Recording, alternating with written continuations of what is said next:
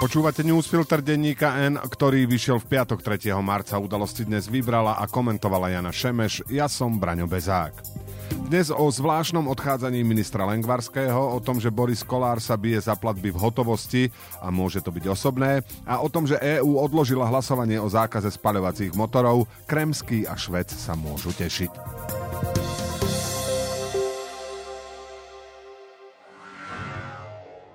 Prejsť prstom po mape? To je nuda. Spoznať svet na štyroch kolesách? To je Ford Kuga. Štýlový a okamžite dostupný Ford Kuga je pripravený vyraziť kamkoľvek sa rozhodnete. Navyše teraz aj s fantastickou zľavou až do 10 tisíc eur. K tomu zadarmo predložená záruka na 5 rokov alebo 120 tisíc kilometrov. Nie je na čo čakať, stačí sa len rozhodnúť. Viac info na Ford SK. Bývalý poverený minister zdravotníctva Vladimír Lengvarský včera v prezidentskom paláci neskrýval podráždenie z toho, že odchádza z funkcie, lebo, citujeme, nechce ďalej pracovať pod tlakom v prostredí, ktoré je škodlivé, plné politickej korupcie a neskúsenosti. Konec citátu. Poverený predseda vlády, minister financií a dnes už aj minister zdravotníctva Eduard Heger zase tvrdil, že Lengvarskému, ktorý bol na odstrel prakticky od dňa, keď si sadol na ministerskú stoličku, došiel dých. Tak či onak celá dramaturgia jeho odchodu nepôsobila dobre ani kultúrne a to len signalizuje, že klebety o toxických pomeroch na ministerstve zdravotníctva aj v jeho blízkom okolí nemusia byť celkom klebetami. To, že Lengvarského nemajú radi ľudia okolo Igora Matoviča a podrážajú mu nohy a ľudia okolo Hegera aj v prezidentskom paláci sú čoraz nervóznejší z jeho manažovania plánu obnovy a ďalších projektov, bolo verejným tajomstvom. Lengvarský sa stal neudržateľným problémom a musel odísť. Krátko pred odchodom ešte stihol urobiť niektoré rozhodnutia, ktoré Heger považuje za vysoko neštandardné a chce ich preveriť. Lengvarský dlho dráždil konzervatívne krídlo Oľano politikov svojho ministerstva voči transrodovým ľuďom.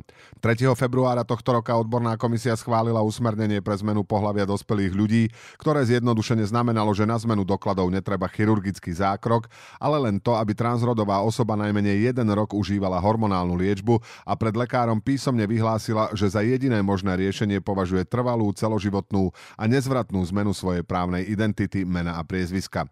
V niektorých prípadoch, ktoré by posudzoval lekár, by nebola potrebná ani hormonálna liečba. Lengvarský sa vtedy s rozhodnutím odbornej komisie nestotočnil, vraj preto, že sedem jej členov sa zdržalo a jeden bol proti. Krátko pred svojim odchodom však podľa denníka Postoj zmenil názor, usmernenie schválil a je už zverejnené na stránke ministerstva. Nič proti tomuto rozhodnutiu, treba ho privítať, lebo uľahčí život LGBTI plus ľuďom a odbremení ich od ponižujúcich procedúr. Len škoda, že minister ho neprijal už po odporúčaní odbornej komisie a dovolil konzervatívcom, aby z toho vyrábali tému a zbytočne traumatizovali celú skupinu ľudí. Ak to naozaj bolo tak, ako píše postoj, vyzerá to skôr ako pomsta a nie ako odborne podložená snaha pomôcť istej skupine ľudí. Opakujeme, štandardy už mohli platiť, dúfajme, že teraz ich zase nebude chcieť niekto prepisovať. V deň odchodu z funkcie ministra zverejnil aj zoznam nemocníc, ktoré splnili podmienky na to, aby dostali peniaze z plánu obnovy na rekonštrukciu či prestavbu. Lenže podľa Hegera to urobil neštandardne a preto jeho postup preverí. Ani to nepôsobí dobre, takéto naťahovačky celý proces len komplikujú a vyvolávajú vo verejnosti dojem, že na prvom mieste zase nie je dobro pacientov, ale rozličné postranné záujmy. To v tejto chvíli môžeme povedať aj bez toho, aby sme rozpletali klopko protichodných informácií o tom, čo sa na ministerstve skutočne udialo. Generál Lengvarský zrejme nastúpil na misiu, ktorá sa nemohla skončiť úspechom, ale platí aj to, že z nej mohol kedykoľvek odstúpiť napríklad s vysvetlením, že necíti podporu. Potom by nemusel takto nedôstojne odchádzať.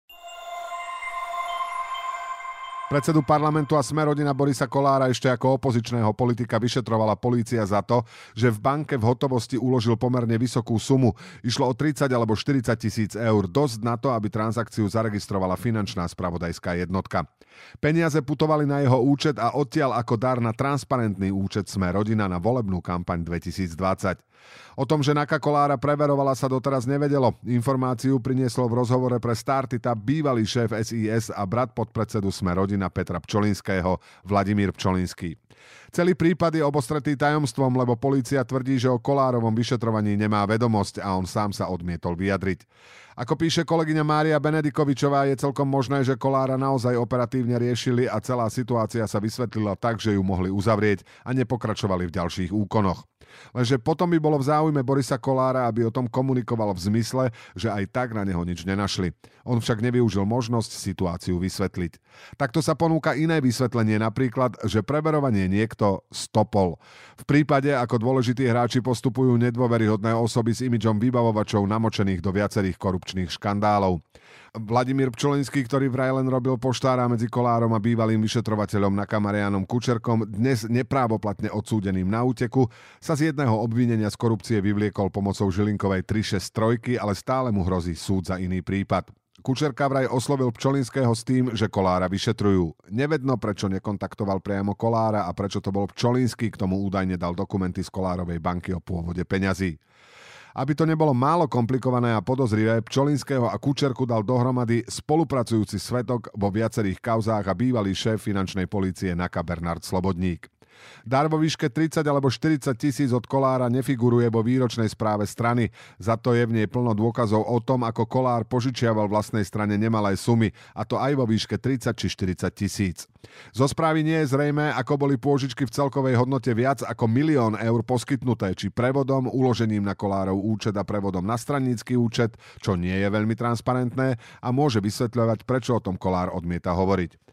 Kolárova Smerodina je spolu so Smerom, Hlasom a republikou zástancom toho, aby bolo právo platiť v hotovosti zakotvené priamo v ústave a bráni sa pokusom vlády vrátiť sa k stropom na platby v hotovosti, ktoré sa obchádzali počas mimoriadnej situácie v súvislosti s covidom a vojnou proti Ukrajine. Prieskumy síce ukazujú, že obyvateľstvo Slovenska spomedzi krajín eurozóny lipne na hotovosti najmenej a argumenty na jej presadenie do ústavy znejú ako hoaxy. Kolár však trvá na svojom. Dá sa to pochopiť.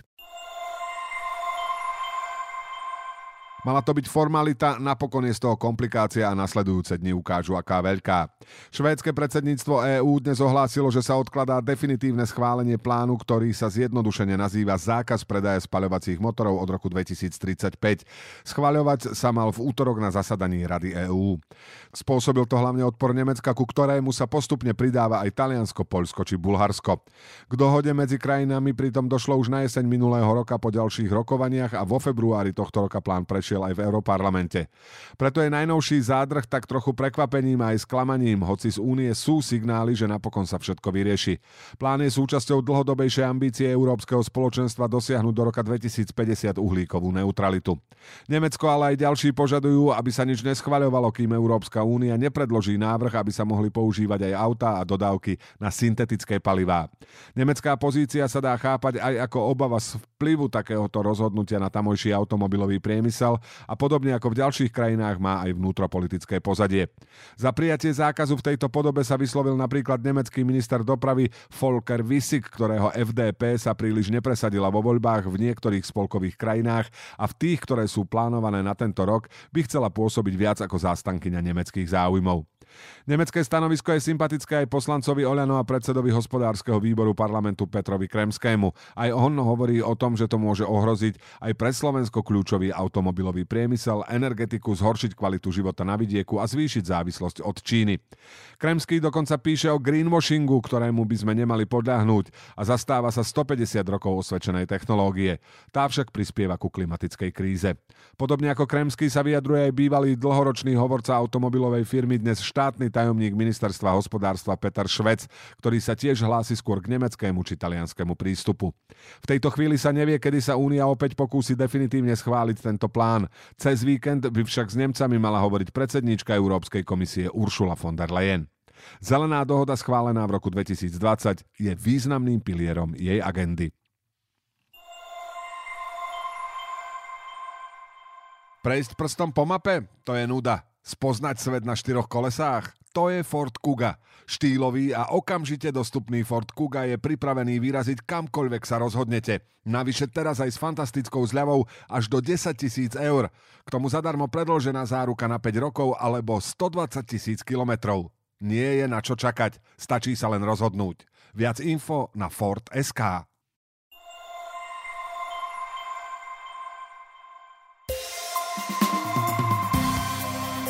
A teraz ešte správy jednou vetou.